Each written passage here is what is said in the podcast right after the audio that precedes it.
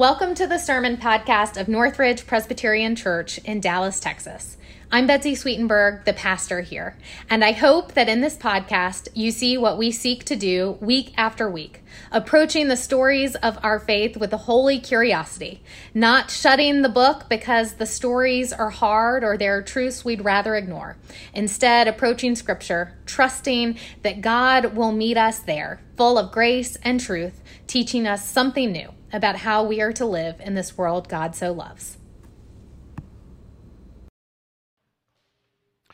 Loving one, open our hearts and minds by the power of your Holy Spirit. As Scripture is read and your word is proclaimed, may we hear and truly embrace your wisdom this day. Amen. This morning, our lesson comes from the Psalms, and it is Psalm 8. O Lord, our sovereign, how majestic is your name in all the earth. You have set your glory above the heavens. Out of the mouths of babes and infants, you have founded a bulwark because of your foes to silence the enemy and the avenger. When I look at your heavens, the work of your fingers, the moon and the stars that you have established. What are human beings that you are mindful of them? Mortals, that you care for them. Yet you have made them a little lower than God and crowned them with glory and honor.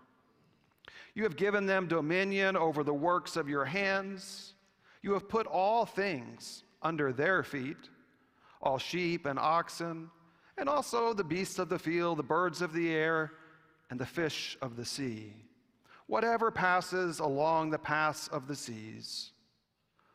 O Lord, our sovereign, how majestic is your name in all the earth. This is the word of the Lord.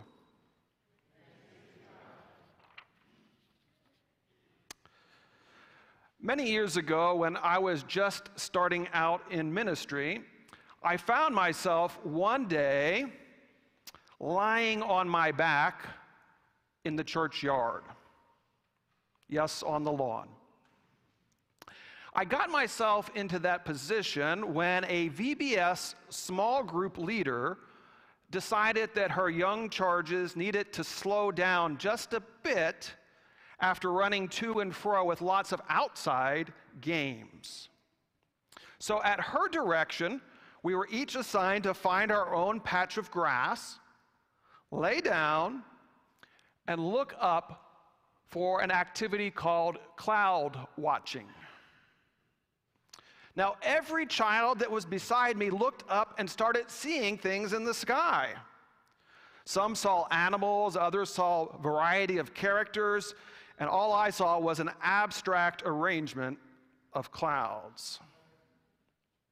But just as I was trying to begin to see all the things that they could see, a plane started to come across our view. And of course, that caught everyone's attention, and they had lots of comments about the plane. And then it got quiet as the plane went away into the clouds until one of our young theologians exclaimed, they're flying all the way up to God. Well, this morning, we are continuing a summer series here at Northridge on the Psalms with an exploration of Psalm 8. And it's a psalm that begins and also ends with a similar observation. O Lord, our sovereign, how majestic is your name in all the earth. You have set your glory above the heavens.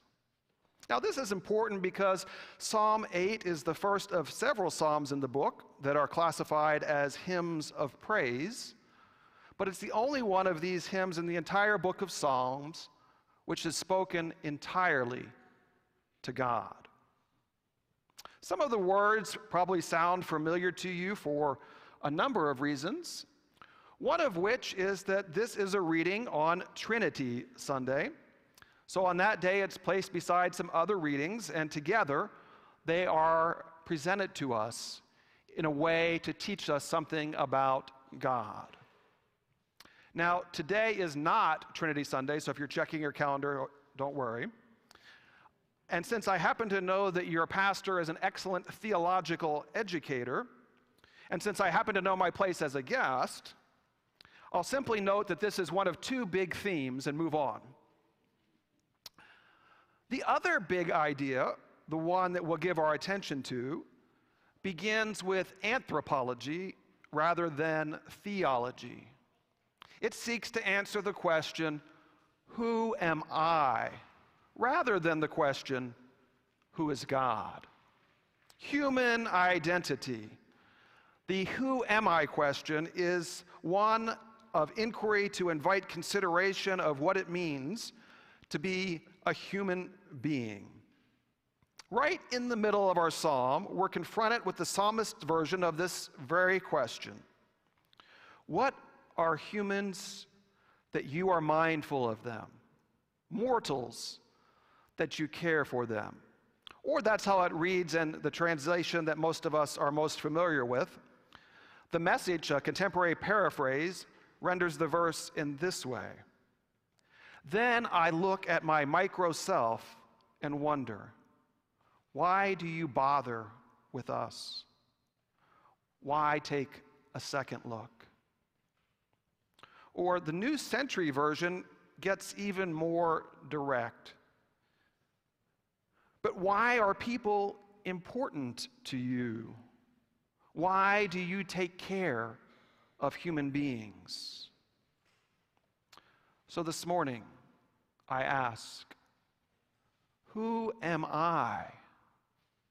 And who are you? According to the verses that follow, humans are made a little lower than God and crowned with glory and honor. Humans are tasked with caring for all of creation.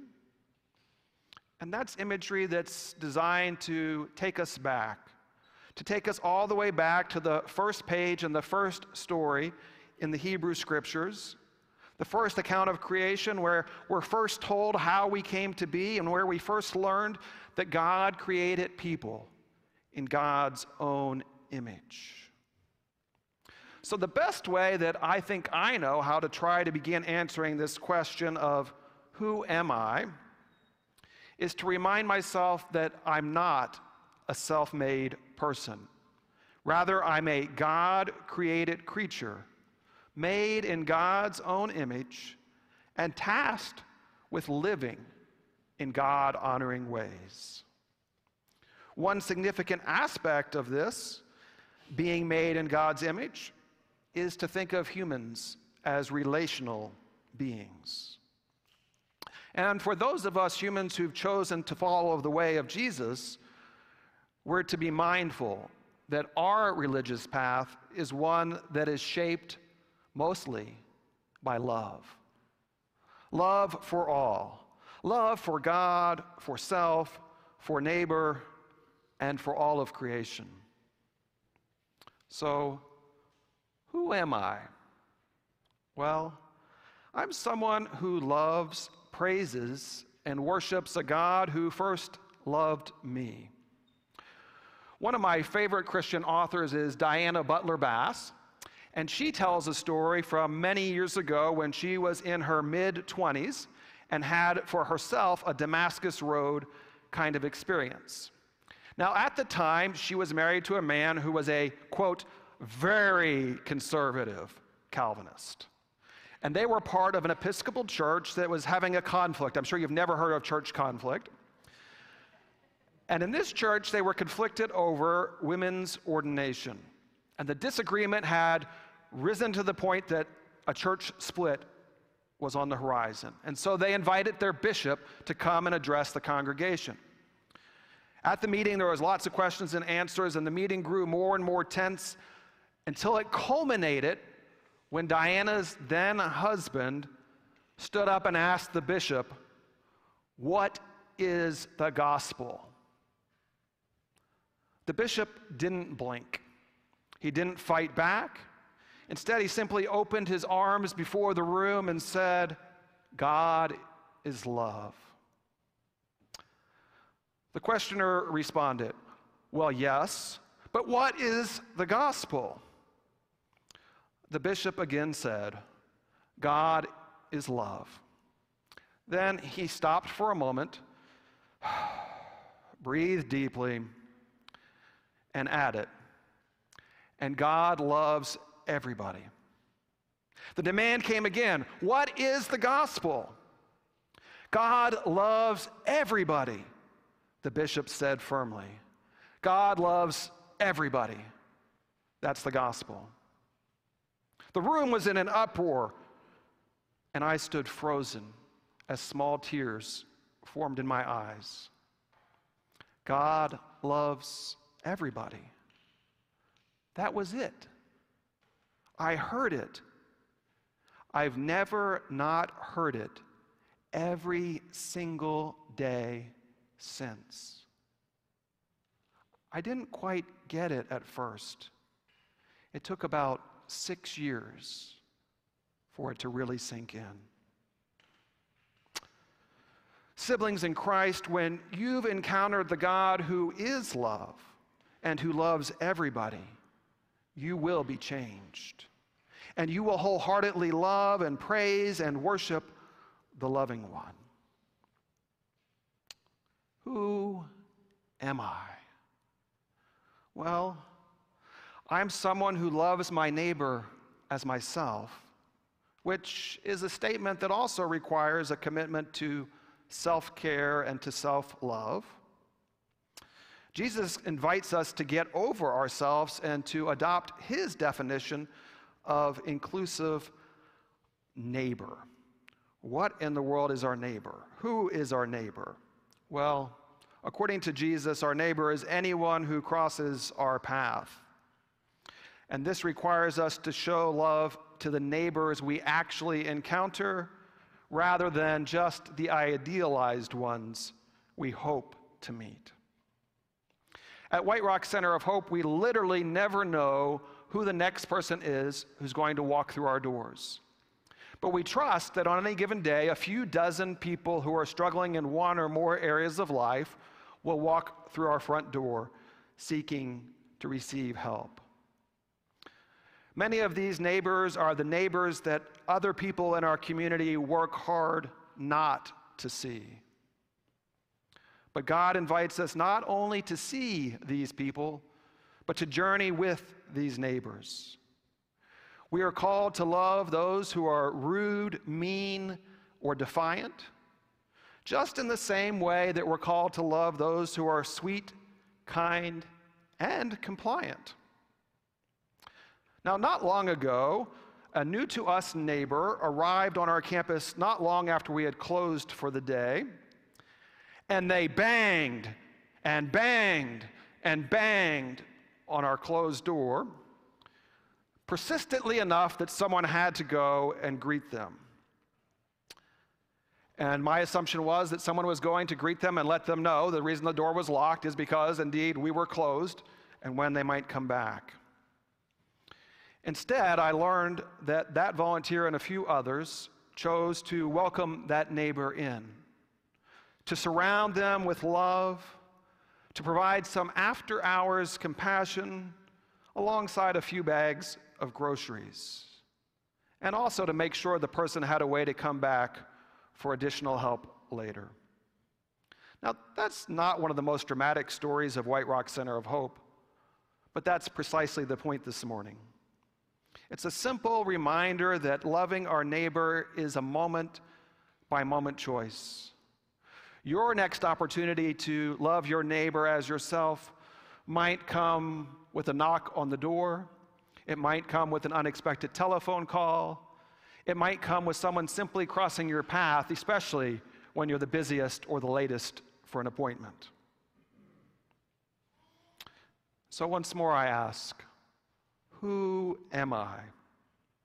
Well, I'm someone who takes seriously God's call to love all of creation by caring for the environment and for all the creatures with whom we share our planet.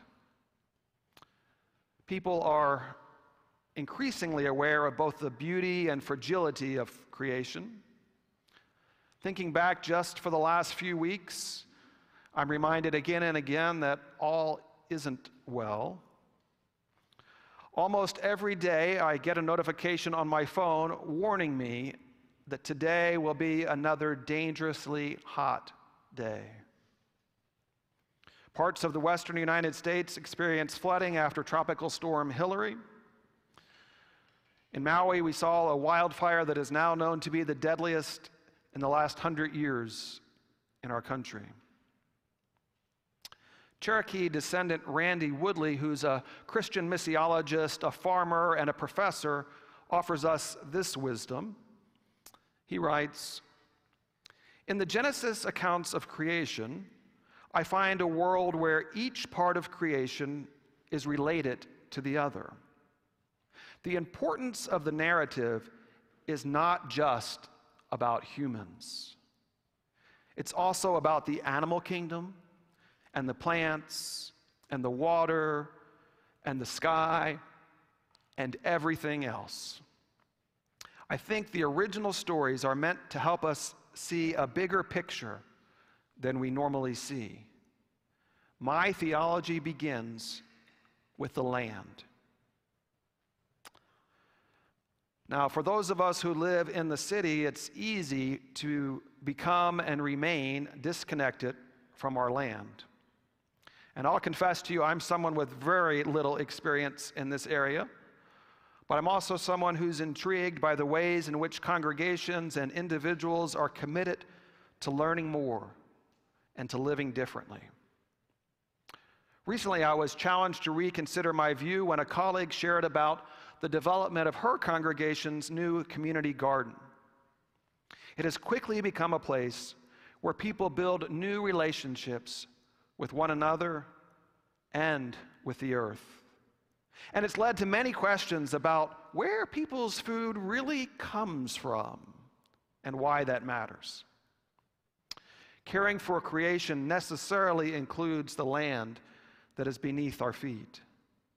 And it invites us to recognize the interdependence of all that is around us.